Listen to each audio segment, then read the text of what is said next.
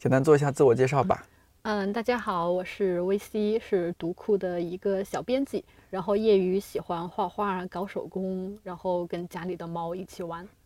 做编辑多久了？三年，从做编辑一开始就在读库。推荐几本自己编辑出版的书吧，然后也说一下为什么推荐这些。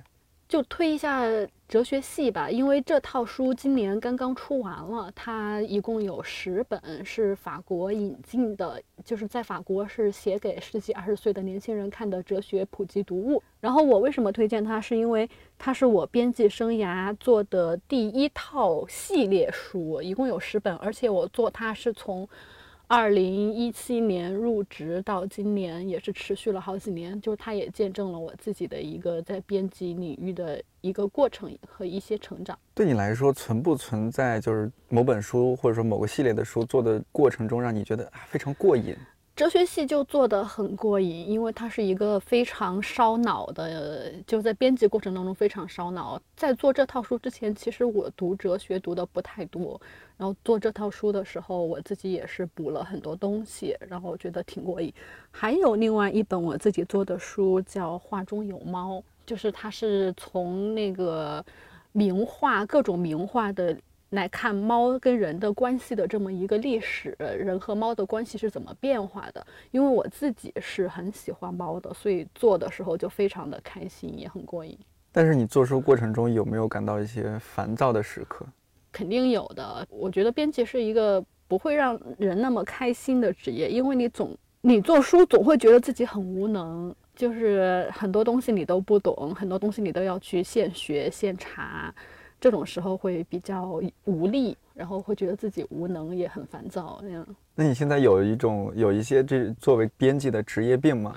有，我昨天刚刚去看了病，就是最近小半年吧，就一直肩颈非常的不好，我就认为是那个脊椎压迫了神经，让我恶心呕吐那样，我就去挂了个神经内科的号。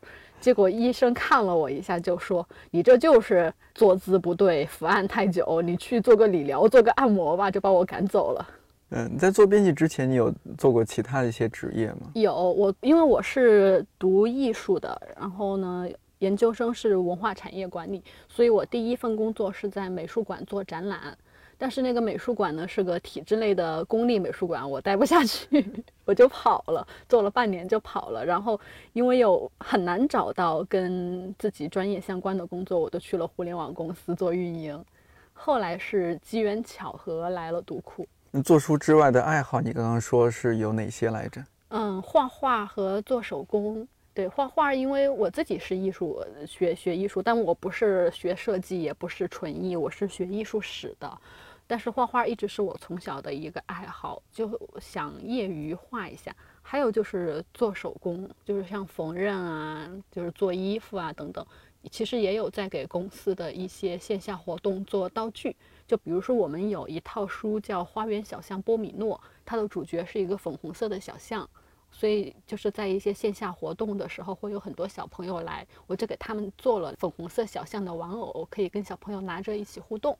刚刚你有说到家里的猫，可不可以介绍一下它们？嗯，我有两只大的，已经七岁了，叫摩根，是一只缅因猫。它是一只二手猫，是朋友离婚之后，对，朋友离婚之后特别伤心，要离开北京，就把他的猫托付给我们了。然后小猫四岁，是一只田园猫，是我们从小就养收养的。你有没有想过哪天如果不做编辑了，还会再去从事什么新的职业呢？如果不做编辑了，我估计就不想上班了吧，就是在家里东搞搞西搞搞，画画、做手工、撸猫。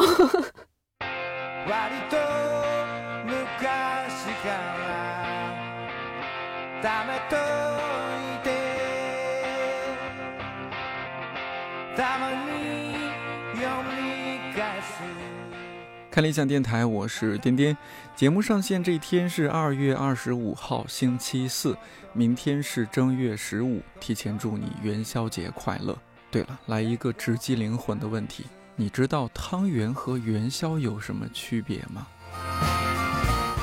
你正在收听的这期是看理想电台不定期更新的小专栏加印啦编辑，希望来过的编辑之后都能收到书加印的佳音。今天的嘉宾是来自读库的编辑微西，估计通过刚刚开场的部分，你对他已经有些了解了。几个月前，他做了一件略微出圈的事儿，就是把自己做的一套读库哲学系送给了五条人。其实编辑赠书给名人不是什么新鲜的事情，但是微西送书给五条人的过程充满了各种戏剧性和个人风格。比如装书的帆布袋是他自己临时缝制的，在他的个人公号“魏西”当中有一篇“我把自己编的书送给了五条人”，对这件事儿做了详细的记录。味道的味，稀饭的稀，感兴趣的朋友可以去看看。在我的认知范围之内，微西可能是出版行业当中最会做手工的编辑了。即使这件事儿像他说的并没有那么难，但我依然被他的投入和热情所打动。我们找了一个周末，听他好好聊了聊做书、做手工的故事，以及他对工作、对生活的态度和反思。前段时间道长和五条人，嗯，有录一期那个八分嘛，嗯，其实这个是我们喊了很久的，就是在月下热播的那段期间，就说，哎，道长要和五条人来一起对谈，我们甚至大咧咧的就直接在微信公号公布出去这件事儿，啊，结果已经乐队的冬天了，终于录了那一期，呃，是有一天工作日晚上，同事他们反正搞到差不多凌晨一点，因为他们是很晚很晚录的嘛，嗯嗯嗯，你和五条人是也是有有一些故事的。我虽然不是因为那个事情才关注到你，但是那个事情在豆瓣还是有小小的波澜。就是哎，你把你做的书送给了五条人，就是你刚刚说的，呃，你做的那一套哲学书，是不是？对对对。嗯，其实我跟呃，不能说我跟五条人了，因为他们并不认识我，我只是单方面的喜欢他们。我第一次看他们演出是很久之前了，我读大学的时候，那是那时候你去过麻雀瓦舍吗？我还没有去过，我想去的时候他已经关掉了。对对对，我第一次看他们是在麻雀瓦舍。可能八九年前了吧，后来是我在广州上班的时候开始频繁的看他们演出，因为他们在广州演的很多。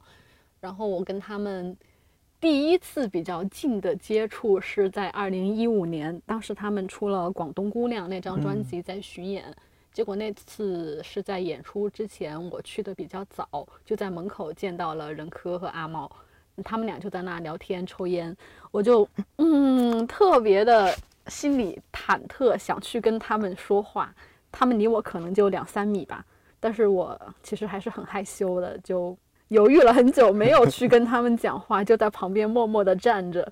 后来就是这件事情让我挺后悔。嗯，但其实是在月下之前，我对他们是路人粉哦，就是很是挺喜欢，但是没有喜欢到想要去跟他们有一些合作或者进一步的接触。嗯，但是月下也是让我知道了他们的一些在音乐之外的魅力，就会越来越喜欢这个乐队。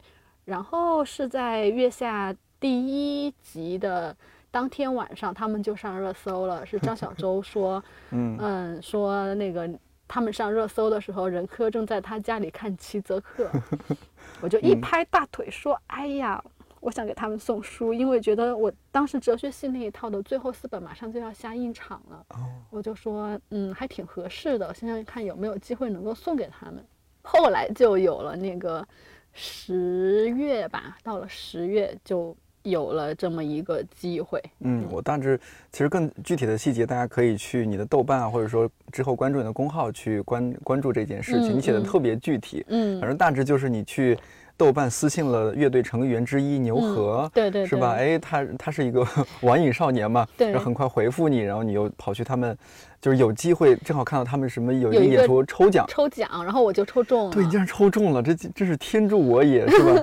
对，然后他他当时也知道你抽中，也特别惊讶。就是这个想要去现场的人说，我真的抽中了。嗯，然后你也真的去了现场，把书送给了，应该是给到他们工作人员，工作人员送进去。对对。但是呢，牛和知道你来了，又特意跑出来和你合影。对对对，是吧？是的，是的。但是他前不久已经说自己要暂时离开五条人了。哦，嗯。对，但不管怎么说，你把你的你的目的达到了。对对对，嗯，这也是追星，就很多编辑好像也会做这样的事情。本来好像就是包括五条人，包括有些乐队，好像和出版行业就是关系是很走得很近的。是的，是的，是因为其实音乐圈出书的人还不少。嗯就比如我一个朋友就是苏阳的编辑，这样子。对，哦，那个事儿应该让你也，你好像是有追星成功的体质是吧？我记得你说。是的，就是我小时候也没有小时候啊，中学的时候，嗯，青少年时期。对对对，那时候喜欢一个球员，结果他后来就来中国打比赛，但是当时我是高二的暑假就去不了。当时我高中的时候混百度贴吧，就那时候贴吧还是非常流行，也也很多人在那上面就在贴吧里认识了一个哥哥，他就帮我拿到了签名，那是我人生第一次追星成功。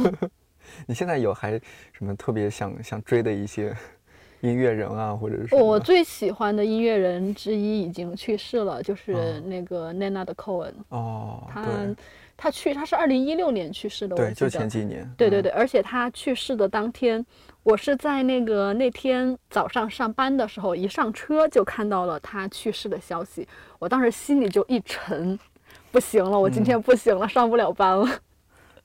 然后中午就特别伤心的吃了个午饭，下午就是啊，真的不行了，我我要回去，我要我要回家哭一下。然后我就我就四点请了个假，我回家。啊，你会难过到这种程度？对对对会有那么那么大吗？挺大的，他是我大概十五六岁开始听的一个人那，么早？而且我当时一直就是想看他的现场，因为他他很大年纪了，还在各处巡演，但是就嗯没有来中国嘛，我就一直想以后有机会我一定要看他现场，结果就没有机会了，嗯就真的特别特别难过。哦，嗯我记得是不是有一次微信改版还是什么，他们用的那个背景音乐是科恩的那首呃《In My Secret Life》。我不知道哎，这个我没有印象。对，嗯好像是有这样一件事情。前几年还有一件事情很，嗯就是很巧合，当时我去新西兰玩儿，嗯，就是在奥克兰的街头随意进了一家书店，然后就从书架上第一眼就看到了他当时的那个诗集，那个 r e f l a i n 嗯，就是他去世之后出版的一本书，就是把他生前的最后的那些没有出版的诗整理出来出版的。啊，我当时就马上就买了，但现在这本书好像还他没有翻译到国内哈。好像还没有吧？嗯好像还没有看到。嗯对对对，我们刚刚说到五条人，是因为其实有一个细节嘛，就是你为了去送给他们书，嗯，你我看到你在文章里面有写，你现做了一个帆布袋，去装你的书，然后再拿过去。是的，是的，因为他们的 logo 不是一个红色塑塑料袋袋嘛，我当时是想用红色塑料袋去装的，嗯，但是我家里没有，我家里只有黑色的垃圾袋儿，就总不能提个垃圾袋儿去。我是很行为艺术。对对对，然后我就想，呃，我做一个红色的包吧。对，刚好我也自己业余玩缝纫嘛，就嗯做了一个包装着去了。这个在呃出版行业也也可能我们不知道，但是我在我知道的范围内，我觉得这应该是独一份了，就是好像只有你是 为了给呃喜欢的这些音乐人什么送书，然后会自己临时做一个帆布袋再去送过去。我觉得这个太太太厉害了。当时看到那个袋子，我就觉得哇，这可能只有微西才会做得出来吧。对我我玩缝纫也是今年的事儿。哦，是今年的事儿，是因为疫情期间，然后就觉得哎做点事情嘛。对，因为因为疫情我们在家办公了的半年，哦，差不多是，我有听说。然后那半年就是闷的嘛，就想做点什么。因为我当时是想，嗯，我在玩缝纫之前，我是一直特别喜欢面料，喜欢布料。哦，我从大概几年前开始就就会读一些关于面料相关的书，自己买一些布来玩儿，但当时都是手缝，但嗯，手缝的效率还是太低，而且特别累，呃，就想买个缝纫机。啊后来后来想，既然买买了缝纫机，我就去学做个衣服吧，就在那个报了一个线下的班儿，因为其实北京是有这种给成人做服装培训的，哦，这种怎么找啊？嗯，大众点评，哦，大众点评就可以搜到。对对对，嗯但是那个不是说，呃，是那种功利性质的，让你去学了你就嗯去做打板师什么的，对，它就是不蓝翔技校啊。对对对对，嗯他就是一个爱好者。那里面去学做衣服的，其实很多还是小朋友。哦，对对对，其实很厉害，一些小朋友会自己用缝纫机给自己缝小裙子。我以为是基本都是什么家庭妇女啊，不是不是，什么什么年龄的人都有，我就哦去报了那么一个班儿，开始嗯。给自己做一些夏天的裙子。但后来我发现我的兴趣其实不是在做衣服上面，嗯。是在做一些其他的布艺，像是做布娃娃、嗯，刚刚说到波米诺，你做那个粉色诺，小象，然后还有自己做过一些，就是有一种欧洲的娃娃叫那个 Tilda dolls，就翻译过来蒂尔达娃娃。啊，蒂尔达娃娃，嗯就是那种娃娃，它就是那个四肢特别的修长，然后身体呢又是比较壮壮的，就哦，像是一个东欧农场少女的感觉。对对，有点像是那种动画电影里边一些那种形象，对对嗯对对对对，比嗯较东欧风格的一种娃娃，我就特别喜欢那个娃娃，但是国内的没有现成的卖，我我就看着视频自己做。看着视频自己做啊，对对对，这跟做音乐的自己扒谱啊什么的，对，好像啊。差不多差不多。后来就既然有了缝纫机嘛，就、嗯而且缝纫机的操作其实不难，而且你做大部分的东西其实就是缝直线或者缝曲线就行。就是你一旦知道怎么画图纸，或者你能在网上找到现成的图纸的话，你都可以自己做出来，就开始做嗯东西，做东西。其实我家里就是呃老家是嗯家里就会有一台缝纫机，因那种为其实脚踩的，对脚踩脚踩式的嗯缝纫啊，你买的不是是吗？不是现在的缝纫机都可智能哦，了是吗？对 对对，我印象中还停留在那个叫什么双燕牌儿还是什么，是吧嗯？对就那个印象中很深刻。小时候我们的衣服好多都是大人做的，现在的缝纫机都体积挺小的，而且是电动的，而且还可以绣花。但是这失去了很多快乐。我觉得那个脚踩的还是很解压。但其实是可以脚踩，它脚、嗯它你也有一个脚踏板，哦，也有的呀。对，但不是那种上下踩的那哦种，你就是一踩它就噔噔噔噔往前走。哎，贵不贵啊？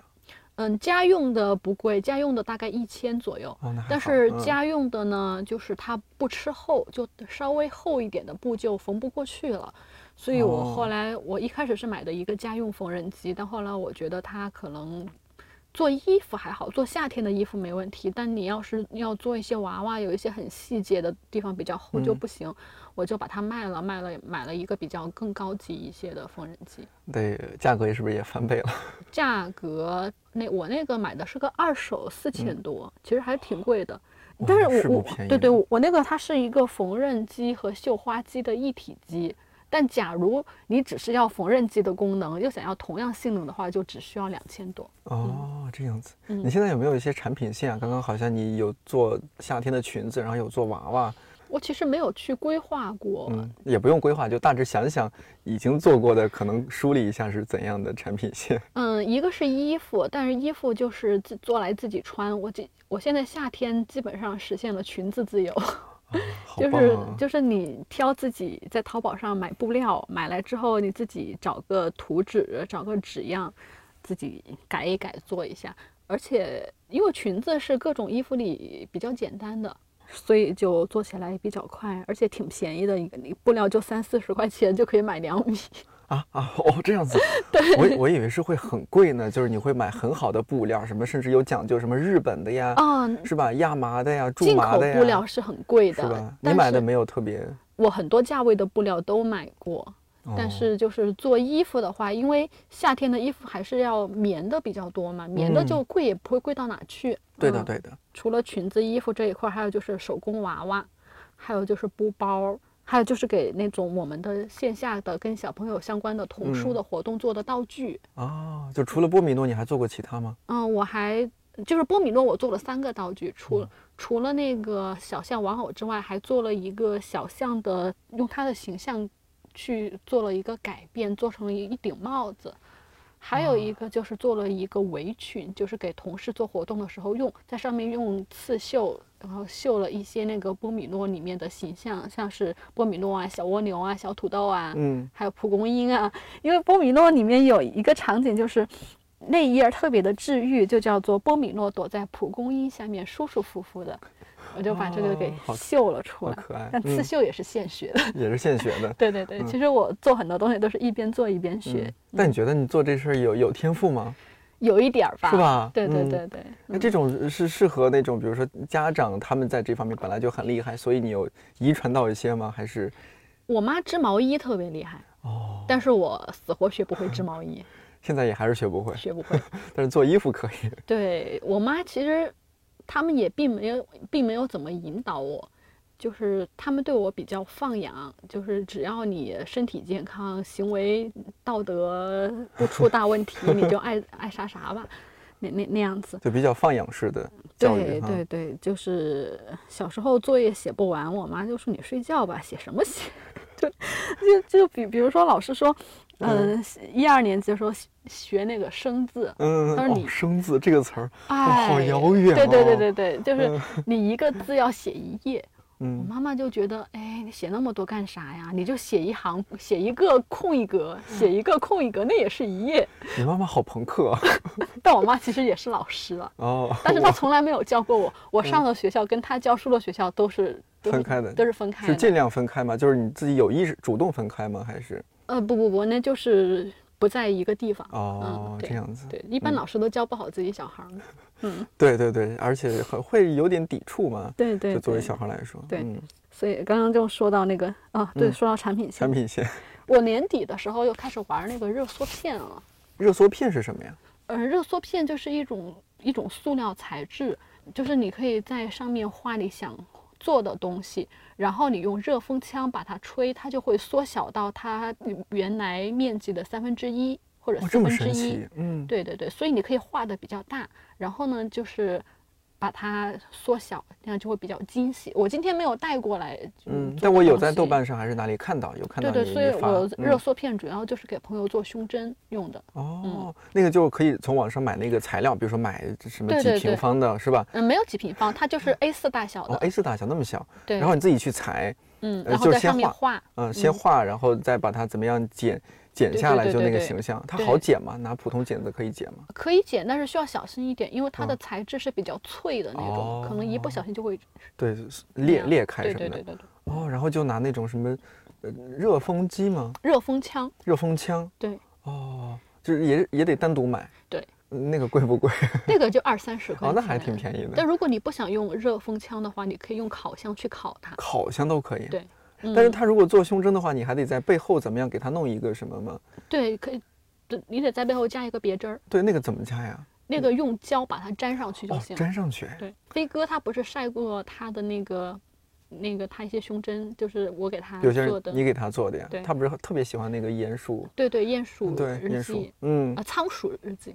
但那个好像你没有做很多，就是你好像很快就对它失去兴趣了。嗯，对，因为它可以实现的方式并不是很多，因为它就是一个很标准化的，就看你画什么了。嗯，它不会像布艺那样，你可以自己有创造性是吧对对布料啊，包括它的剪裁啊，然后它的设计啊，嗯上面一些小细节啊，包括布料，它本身不同布料之间它质感的不同，它有时候拼接起来会非常的有意思。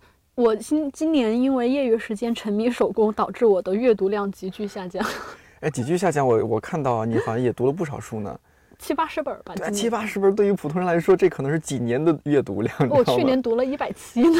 对哇，太厉害了，对，嗯去年读书比较多，然后今年因为疫情在家开始搞些有的没的，然后就嗯读的没那么多了。对，但我发现就是做手工带来的快乐要多很多。多多一些。嗯嗯有没有你觉得在以往你不太能想象得到的一些故事啊，或者是呃一些一些场景，你觉得是做手工带给你的？嗯，让我发现我自己其实是一个比较花心的人，我什么材料都想尝试。哦，就除了布艺，包括因为我开始做手工之后，我对我自己在，我也喜欢画画嘛。嗯就一旦我的有了一些就是空闲的时间，我都会纠结我今天是画画呢还是做手工呢？反正不看稿？嗯，对，所以叫哎空闲时间嘛闲。时间嘛，嗯空闲时间。嗯 因为就是尝试的材料越多，就也会发现你在画画上面的你可以用的很多材料，你可以用在绘画上面。就包括其实除了我们，就是很多人会画，像大家熟悉的画国画啊、画水彩啊、画油画，其实绘画还有一个，很多人是用综合材料来画画的。就是它可以在一幅画里面同时有水彩、水粉、色粉、拼贴各种的形式和材质都用上去。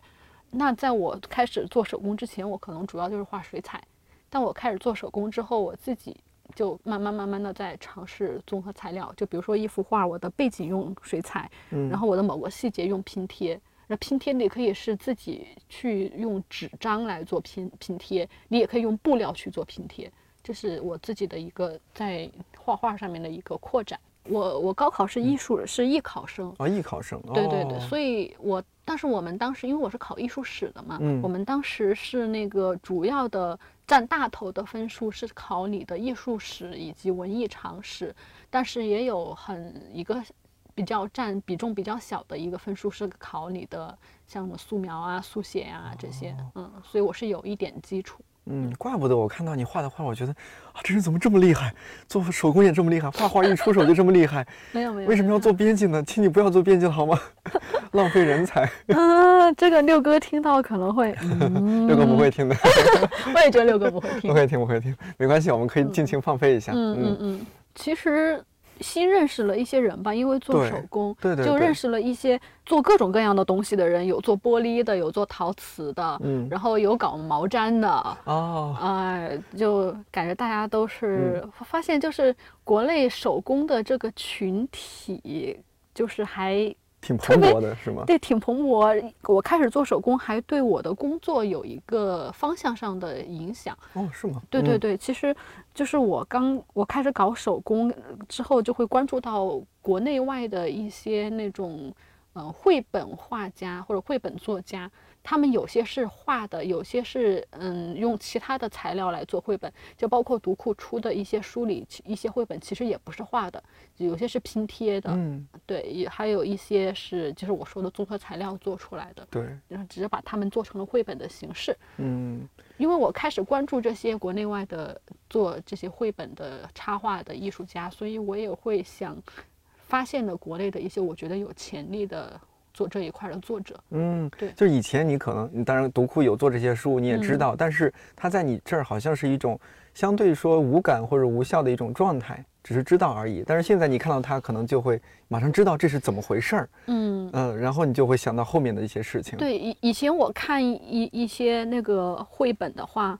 我就又觉得画面特别好，故事特别好，怎么怎么样？但我现在看到他的画面，我会得嗯关到的信息更多，对我会知道他是用什么材料，怎么做出来的。国内的还挺多的那种，呃，艺术家或者插画师在创作自己的绘本，但是出版的不多，而且就是其实对那些年轻的艺术家来说，他们的很多作品其实。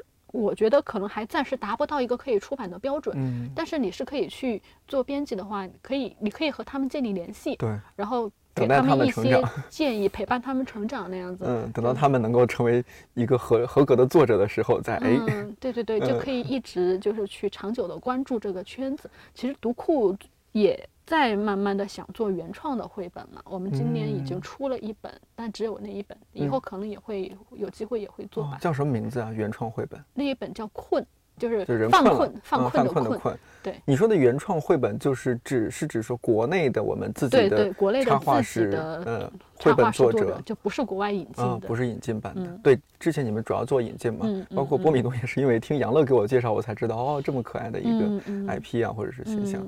嗯我们上次聊的时候，你有说过你之前是撰稿人嘛，但是觉得撰稿人活不下去，所以说觉得找份工作吧，就到了读库。我是那个从广州到北京之后没多久，我就确诊了抑郁症，然后那段时间就是严重到无法工作，我就在家家里蹲了一年多。那一年多就是，嗯，说是撰稿人，其实我接的工作并不是很多，所以嗯还是算一个家里蹲吧。就是假如我我要那种特别努力的去接稿子、写东西的话，收入应该也还可以。但我那段时间就是身体状态也不是很允许，嗯，后来慢慢就恢复的好了一些，之后就去读库上班了。但是怎么会呃，就是想到去读库？因为不是在北京出版机构还挺多的，因为我感觉读库是最合我自己的 口口味的？一个，而而且当时当时读库没有招人，我是自己写了一个求职邮件发过去，我很好奇你的求职邮件会写些什么内容我都？忘了，我都忘了。就是我我觉得可能六哥愿意给我面试机会，主要是因为那里面我附上的自己的几篇文章嘛，因为那嗯，就是可能写的还可以吧，我觉得。你在清华的时候不是有做那种记者吗？然后也当时你你是一个音乐爱好者，采访了很多音乐人啊，嗯嗯嗯，然后包括你在学校，我看到有做独立杂志，啊，这是你都看了，呃，你你这还是有摆摊儿的嗯历史的嘛？对对对，那是在音乐节摆摊儿，嗯那个大学在草莓音乐节摆摊儿，而且那个特别的黑黑心商人，就是我们就是去做了一些印了一些乐队自己设计了一些图案跟那个乐队文化相关的，然后拿去印印在衣服上就卖。音乐节有三天，第一天卖一百，没有人没有几个人买，第二天卖。七十买的人比较多了，后来快收摊儿的时候卖五十，然后就全部抢光了。其实一件衣服的成本不到十块。啊，哎，摆摊儿嘛，就是 摆个快乐，然后哎，对对大家也是买买的就是一个氛围和情绪嘛，对对这无所谓的。对对对嗯，你觉得你从重庆然后来到北京读书嘛，因为是完全不一样的两个城市，你会觉得对你性格上各方面的影响会很大吗？有影响的，就是，但其实我性格也不是那种刻大家刻板印象里的重庆妹子，我就是大家刻板印象里的重庆女孩，可能就是比较火爆，对，比较辣，比较嗯辣的那种。嗯我是比较，我性格就不是那种那那那种，我是比较温和一点，然后跟人说话也不会那么急。但是我来北京之后，一个是我脱离了以前的那个语言环境，因为嗯我觉得从语言的特点上看，重庆话就是很急速、很急迫的。爪子嘛，对对对对对。然后我 嗯我开始就进入一个普通话的语言环境之后，我觉得我的人格会会有两个人格，就重庆话人格和普通话人格。是是，对对对嗯再加上那个在北京，我现在其实在北就是离开重庆已经十二年了，所以就没身上没有太多重庆人的影子了，而且我觉得自己也是一个没有什么家乡感的人。啊，为什么会？你在重庆起码待到十八、十九岁对吧？对对，但是因为我好像对哪里都没有特别留恋，而而不是一个特别恋家的人，对不是一个特别安土重迁的人。对对对，然后风象星座嘛，从小就从小就想着怎么脱离父母的管制。哎哎，这一点我们所以我我高中我高中就没在家住了。高中就就相当于是呃那种住宿对对对对对。哦，然后我爸妈也习惯了我不在身边，我就想我在、我嗯现在觉得是你把我扔到哪个地方，我基本上都能活下来。都马上可以自然生长起来，对对，落地生根嗯应该是可以的。我包括我我自己长期待过的城市就有重庆、北京、嗯香港、深圳、广州。对对，嗯嗯，香港是待了一年是吧？对对，广州，嗯，广州是两年多，快嗯三年，深嗯圳是有小半年那样子。读库的几个就是我认识的虽然不多，但是认识的这几位编辑朋友，我就觉嗯得都是性格非常的很特别，然后你就觉得啊，编辑怎么是这个样子？但我觉得，哦，正因为他是这个样子，所以才能好像能成为一个好的编辑。你你的种种的爱好啊什么，包括你那会儿也嗯说到你，因为你关注到你你做手工啊什么，才会嗯关注到一些原创的绘本作者啊、创作嗯者什么的，好像这些都和哎工作有一种相互交流的感觉，相互补充。嗯，其实六哥也一直说，编辑是没有下班时间的，因为你的可能，你生活里遇到的一切的东西，都可能最后跟你的工作产生关联。一切皆选题，对万物皆选题，万物皆选题，是吧？对我自己也是这种状态，嗯但是其实嗯我我很享受。你嗯，你你的状态怎么样？你觉得有很享受吗？就是觉得哎呀，工作和生活都分不开，我没有觉得这个这样有什么不好。是吧？对，我觉得嗯还挺自然的，就是这种状态啊。我们前几天就是开公司的全体会议，然后嗯有有一些老同事分享，就是他嗯可能在行业已经待了十多年的，嗯也是说他当时说工作约等于生活，就是说这个行业，嗯他说这个行业就是这样的，你你如果是也能够享受享受这种状态，你会能够感受到这种这种工作和生活分不开的状态带给你的快乐。嗯，如果你觉得不快乐，那可可能你不适合这个行业。对对对对对，你在你觉得在读库这三年了是吧？嗯。你的收获啊什么，有有一些什么不一样的收获可以聊一下吗？因为跟着六哥，我觉得六哥是一个，他有很多他的一些价值观体系啊，一些做事的方法，应该、嗯，应该会对公司的同事长期就逐渐六化。对对对，我觉得我我自己最大的一个一个改变是，我认识到我是一个还挺擅长社交的人。以前不觉得吗？以前不觉得，因为其实我的性格是内向的，但是嗯内向的人也可以擅长社交，这是我做编辑以来的一个体会。就像飞哥，他经常说，他觉得我认识很多人，如果要想要去联系谁谁谁，我总能找到人。嗯，我我我说其实没有，我微信我只有四五百个联系人。哦，那很少呀。对，然后六，嗯然后飞哥就说你看起来像有五千个联系人的人，但是我会发现我为什么总能找到想要找到的人，是因为我跟他们建立关系，开始打交道就不是功利的目的，就不是把对方当当成工具人，把他备注个叉叉公司叉叉叉这种。一开始我们的认识应该就是出于一些其他的，像是什么线下活动啊、读书会啊、读书群啊，或者做手工啊、画画啊这些渠道认识的，还有一些是同学，就这么认识。嗯，但后来我发现总能跟他们产生工作上的联系，就是可能这也是工作跟生活就混在一起的一个一个结果。哎，我特别认可你一点，就是因为在北京，大家很容易把你新认识的人当做一个人脉，对对对，是吧？一个通讯录里面值得炫耀的，或者说嗯是，哎，以后总觉得哎可以帮得到的这那的，就是你目嗯。的，我总觉得是不单纯的，对对，这也导致我，哎，我都两年没有发朋友圈，对我有一点啊，，谢谢。就是我我的心态会有一些改变，从刚来北京时候特别 social 的一个人，嗯，呃，然后变成一个特别 想把自己变成隐形人的一个人。啊，我一直都不是 social 的人，但是就是那种人多的社社交场合，我其实我到现在其实还是有点恐惧。哦，我也很抗拒。但但是嗯我会很就是很享受类似于我们现在这种两三个人的这种小嗯范、小范围的谈话，就包括就是我总是认识一些奇怪的人，后来发现，哎。你居然是做这个的，或者说，哎呦，也许我们你可以来给我们写个稿啊，或者我们我们可以一起做个什么事情，就总嗯是到认识了一段时间之后，才发现我们可以产生工作的观念。包括我我我昨天还在豆瓣发了一个状态，是一个奇遇，就是我在嗯一个读书群里。跟一个姐姐聊了几个月之后，发现哎她是我小时候看的一本杂志的编辑，漫游你看吗？漫画。我我知道这部、嗯这这部这个杂志，但是我我好像只看过两三本吧。我小时嗯候每期都看，哇，然后后来我发现他是他以前就是我看漫游的那个年纪，他在嗯漫游做编辑，哇那时候就是什么漫游啊、二十四格啊，什么是不是都是？嗯还有那什么少年漫画啊，对对对对那些，嗯，那时候国漫还挺发达的，嗯，你觉得读库同事对你影响大吗？大就是进了读库之后，我才发现同事也可以做朋友。哎，以前你不觉得同事可以做朋友吗？以前可能会稍微的避开一点，就是想要嗯分分得比较清楚。你说是不是和行业有关？嗯，就我也没有想想到过说，哎，你在这个一个行业里面可以交到那么多朋友，嗯，但是在这个行业真的是同事会变成朋友，因为嗯哎呦，就有点，就这个行业有点为爱发电嘛，然后嗯大家好像关注的东西啊、爱好啊，确实是有点趋同的。对，就比如，说我跟飞哥，就是我们会一起出去玩儿，嗯，会也会去他家或者来我家什么的。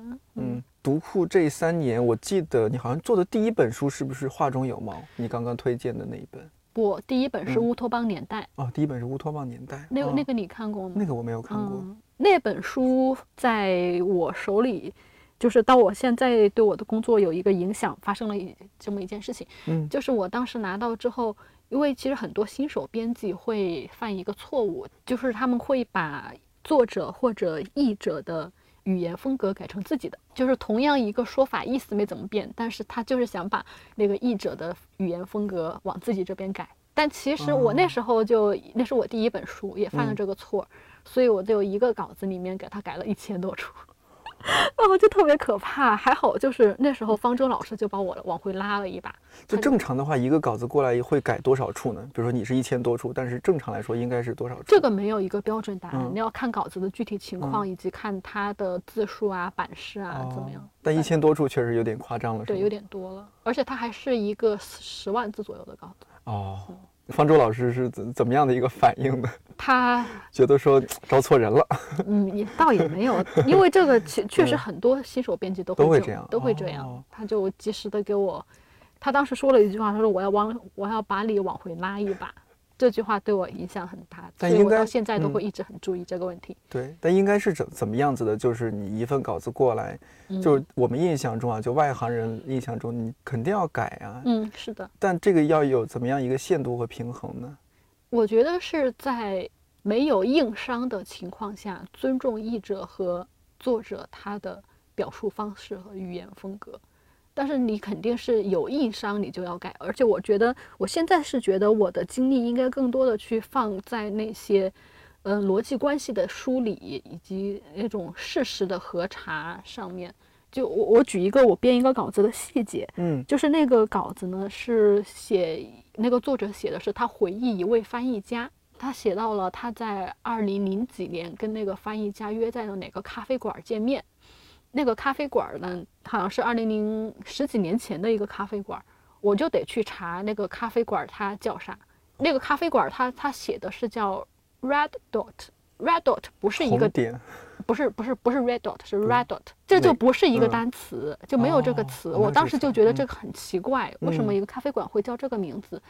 于是我就去查，然后在一个十几年前的网页上查到了这个咖啡馆，就是这个作者拼错了，就是 Red Dot。红点哦，真的是红点哦，真的是红点，他拼错了，所以这种东西就得查出来。所以我觉得精力更多是会放在于这样的，包括就是你去核查事实有没有错。时时时间有没有错，然后前后的逻辑关系有没有梳理清楚，而不是去纠结在语言风格上。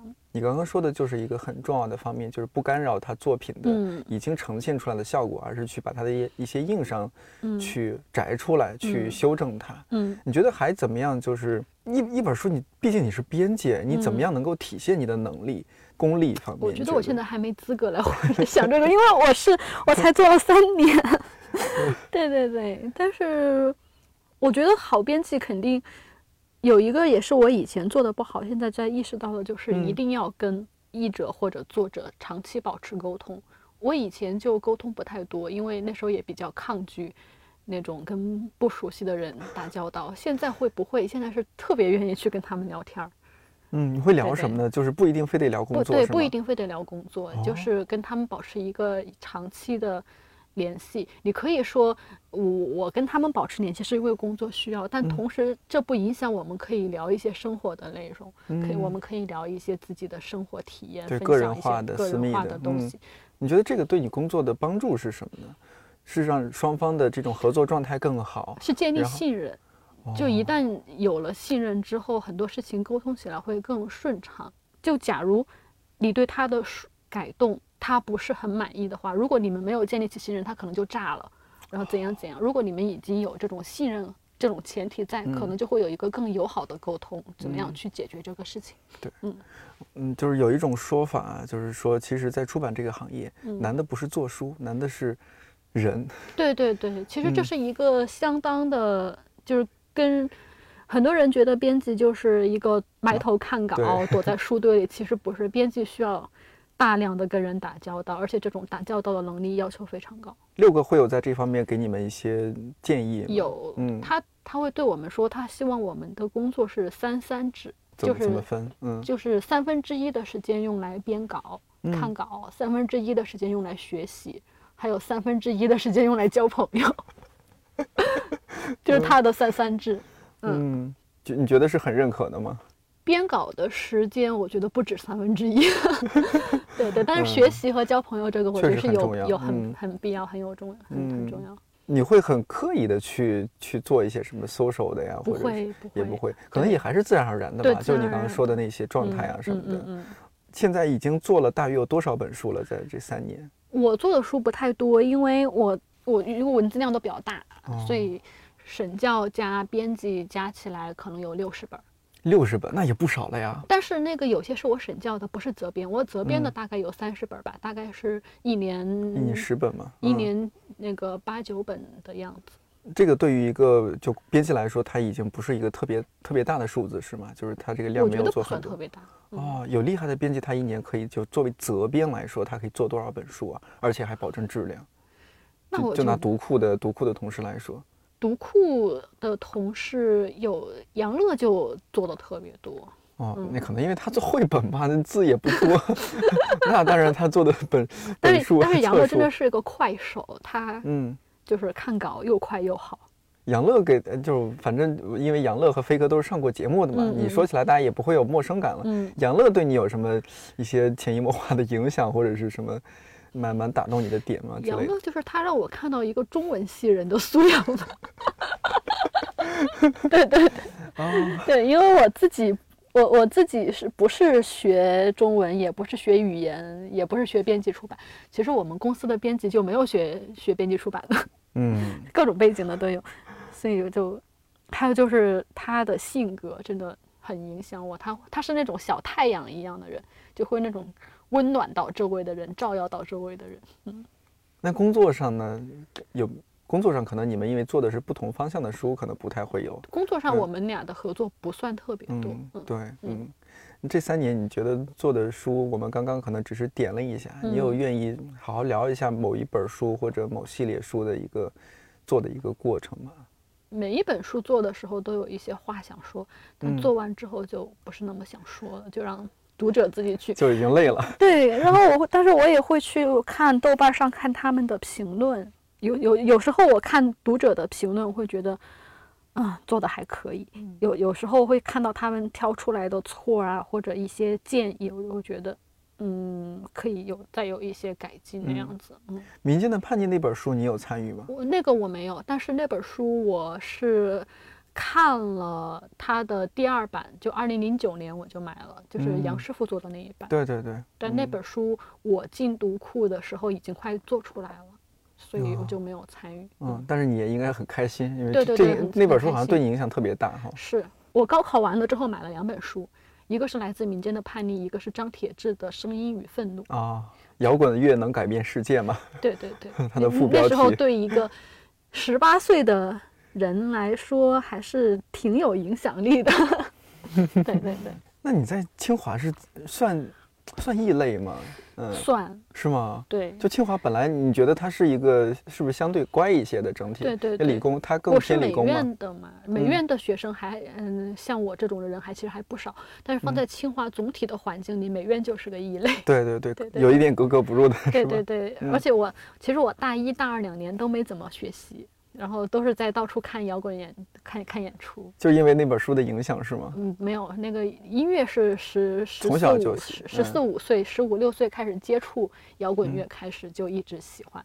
但是那时候重庆没有什么演出嘛，到了北京之后，整个人就放飞了，，那尤其是简直太快乐了。尤其是大嗯一、那那时候刚刚脱离高考，那个、嗯就大一大二那两年，简直了，基本上每周都在看。嗯，然后嗯好羡慕，就是大学这几年，你嗯这座城市对你的滋养。当然，我在成都读，当然也很好，我也很感激成都，它让我变得更放松，嗯然后更愿意去了解甚至深入生活这件事情。嗯，对，但是北，嗯，再说到是像北京，他们就是你们来北京读书啊什么的，嗯好像就是因为北京的文化生活特别丰富。对对对。而且其嗯实我读大学那几年是北京地下音乐蓬勃的最后几年，对对，太最后几年幸福了。那那那之后嗯就不是就没有那嗯么蓬勃了。对对，那时候常去什么麻雀瓦舍、愚公移山。对，还有那个 D R 二那时候你会自己自己去，还是和一些同好一起去啊？看演出什么都。有都有都有对，包括嗯我那时候的男朋友也是这么认识的。嗯，就是一起做独立杂志嘛。嗯，对嗯，哦，这是这样的一个故事。嗯对对对，包括他，他还跟我借来自民间的叛逆什么的。然后那时候就是，反正心思就没在学习上，也也不怎么参加集体活动，报所以后来到了大三、大四的时候，我们后来有有了后面就有了学弟学妹了嘛，然后嗯就会有一些那种同一个系跨年级的一些活动，我就有一次我去了。然后我的同学都惊了，你居然来了！然后说有学弟学妹说那个神龙见首不见尾的学姐出现了，啊，你总在外边把摇摇晃荡嘛，是吧？对我，我除了上课，我我还是不逃课的，课我不逃，还是嗯挺乖的，上课挺认真的。但是除了上课，我都在外边玩嗯。这叫什么？我有点忘了，那叫学分基点吗？还是什么？那些怎么样啊？嗯、大一大二不好，嗯然后大三开始慢慢好起来，但最后也没能保上研，因为我体育挂科了。啊，体育会挂科。对，哎，你体育不好吗？我记得你有健身啊什么的。健身跟体育好不好是两码事儿。体育你要，嗯，就是而且清华清华是那种。别的学校女生跑八百，男生跑一千五，我们嗯是女生跑一千五，男生跑三千。清华是很注重体育的一个学对校？对我记得清华还有晨跑团啊什么对啊，种种的。对啊，嗯，然后我的体育就挂科了，也然后我们是挂科就不能保研。哎呀你这个不应该。你作为一个重庆人，从小爬坡长大的孩子，你应该这个脚力啊、腿力应该是很可以才对不行不。行，就是 哎，所以后来就去香港读研了嘛，因为嗯学校的没保上。嗯，你觉得香港读研的那一年，因为很多人，嗯我不知道这算不算一种误解，或者说嗯确实有这种情况存在，嗯大家觉得去香港读研也就一年啊，就是嗯一种镀金，一种嗯，只是为了找工作有一个呃学历上的一些嗯优势啊什么你觉得那一年对你来说影响大？挺大的。那一年我认识了我两个特别好的朋友，哦，嗯，在学业上也跟我一些思考方式上的启发，包括我在给读库投简历的时候，我的其中一篇文章就是我那时候的一个课程论文改的。那个课程论文其实那个课程那时候的一些课程就是。嗯，它不会要求你去做很多那种标准化的东西，就是他会就是看你的思考过程，他整个对我的思维训练是有帮助的。能稍微具体一点点讲吗？就比如说那个嗯课程，它是讲的，嗯、香港电影，那那那个课程是跟香港的电影文化有关系。然后他就是老师要求你，我们的作业呢，就是你选一个自己的研究方向，然后然后老师教你怎么去做研究，跟教给你一些方法，但当然还会指导带带你一起读文献呀，怎么怎么。嗯然后我当时我选的就是香港这个城市和赛博朋克的一个，就是香港是何以成为一一个东方的赛博朋克的地标，所以当时就读就是。因因为选了这个题，所以当时查了很多资料，包括一些，比如说港中文的一些图书馆的资料是，嗯它就是本身是用粤语写的，就文字是用那种粤，就口字旁特别多的那对种字对。对对对，然后嗯读着特别困难，但是那些文那些文字还挺有帮助的。就当时请了一些一些同本地的同学来帮我，还包括因为那个那个选了这个题，又看了很多电影，包括那个你知道《攻壳机动队》，它很多的，包括尤其是他九尤其嗯是他九五年的那个剧场版，很多其实采风团队当年就是来香香港港是的，来、嗯来做了嗯取景。是对，当然就试图去分析为什么香港它的这个城市景观以及地貌人文是怎么就那么符合赛博朋克的那么一个气质的。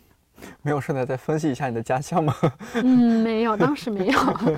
嗯，嗯就因为你香港那边的它是更开放嘛，是吧？嗯然后甚至它的国际化程度也更高。嗯，呃，整体说那边的一些人，那些周围的同学、新认识朋友对你的影响是怎么样的？你觉得觉得看到是什么样的面貌？我其实没有太多香港人的朋友，嗯好像跟我一起玩的就是内地和欧洲来的同学比较多。嗯后来，哦，我又又要说到刚刚那个了，就是一些奇莫名其妙认识的人，后来产生了工作联系。我有一个西班牙的同学，后来就给他介绍一个策展人，他做了一个，他当时要给一个西班牙艺术家办展览，后来就给他介绍了一个策展人朋友，啊，就又又产生了工作联系。哦对，然后我跟那个，因为我当时我还没戒烟，然后我在我在香港那边，因为烟特别贵，我们就买自己买烟烟丝卷卷起来抽，然后然后香港那边又到处都是禁烟的，我们学哦校，然后那个西班牙的男生就跟我说，哎，魏西，我知道那个，哎，有一个地儿抽烟没关系，我们可以上去抽烟。于是我们就一上一边抽一边聊，然后有一次抽的时候，那个男生就给我讲，因为他年纪比我们都大，嗯，他是自己工作了一段时间，然后再来读书的，嗯就跟我讲他的工作经历，包括在精神病医院做护工，呃，然后哦遇到一些病人把自己的排泄物抹在墙上，他要去处理这种情况，呃，他给我讲就特别有意思。还有就是香港本地的居民，我觉得香港其实也是一个非常割裂的一个城市。就一方面是中环的那样的写字楼啊，然后嗯西装革履的那些人，另一方面还有一些像是有一些贫民地带啊什么的。所以当时我最喜欢香港的一个区域是油麻地，嗯，为什么呢？因为那里是我觉得是一个保留了香港原本风貌的一个地方，可以很喜那里面，而且那里有百老汇电影中心，还有我很特别喜欢的那个一一家文具店叫中南广场，还有那个库布里克书店，还有一些小学校，你能看到。我觉得是个文化氛围比较浓厚的一个地方，而且那里有我特别喜欢的一家茶餐厅。你你觉得现在就是你看刚刚聊了这么多经历，你到现在做了编辑，你现在是一种比较享受它的状态吗？做编辑？其实有时候也会有懈怠，也会有倦怠，但是慢慢慢慢的就是一阵儿一阵儿的，但总体来说都还挺好的。嗯，那这三年时间，你你会对编辑的认识会有一些变化吗？嗯，会。嗯，但我始终还是认为编辑是一个。服务的行服务行业，嗯，服务作者服务书，就是不能太有存在感，还是不能太有存在感。对对对对对，还是要把自己隐藏在后面一些。也不一定要一直隐藏，就是当你愿意为这个书出来发声说话的时候，就是要说。但是在书这个成品，这个书你拿到手里这个成品的体现上，你应该就是去服务于其他人。我们这期节目上线是二零二一年了嘛？二月份我们录的时候也不知道二零二一年会怎么样，会发生什么？你对二零二一年这新的一年有一些什么期待吗？也没有什么新的期待。我觉得在二零二零年，因为二零二零年已经挺糟糕的了，就比二零二零年好一点就可以了。然后我自己的生活这一块的话，就继续看稿子、做书、画画、做手工、撸猫，就延续以前的生活吧。就我对现在生活还挺满意的。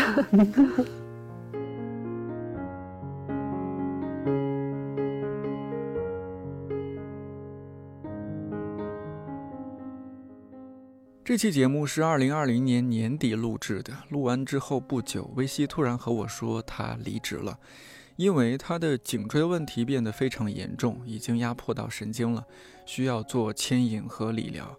他索性离职，成为一名自由职业者。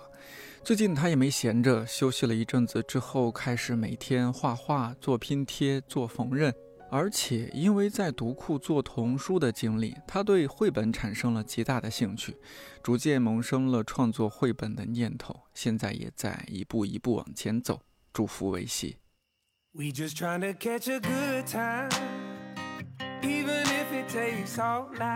二零二一年的每一期看理想电台都会送出至少一份神秘礼物，参与方式非常简单，就是在看理想 APP 的当期节目中留言，我们会根据留言内容和质量选出获奖听友。在这儿揭晓一下，上一期的礼物是飞行家套餐，包含作者双雪涛签名版飞行家一本，以及在看理想更新的飞行家有声书兑换卡一张。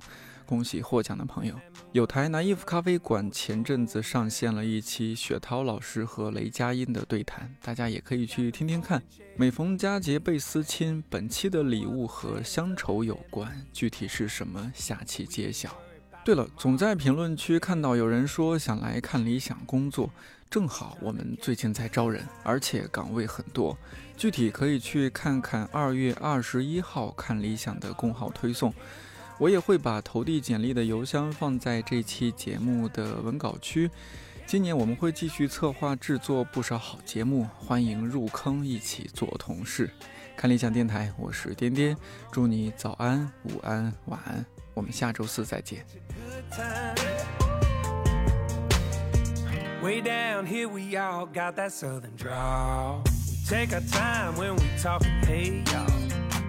Yeah, it don't take much for us to have it all. That's right. Something about a night this clear makes your problems disappear. We just gonna stay right here and let the world go by. We just trying to catch a good time, even if it takes all night. Pass that bottle.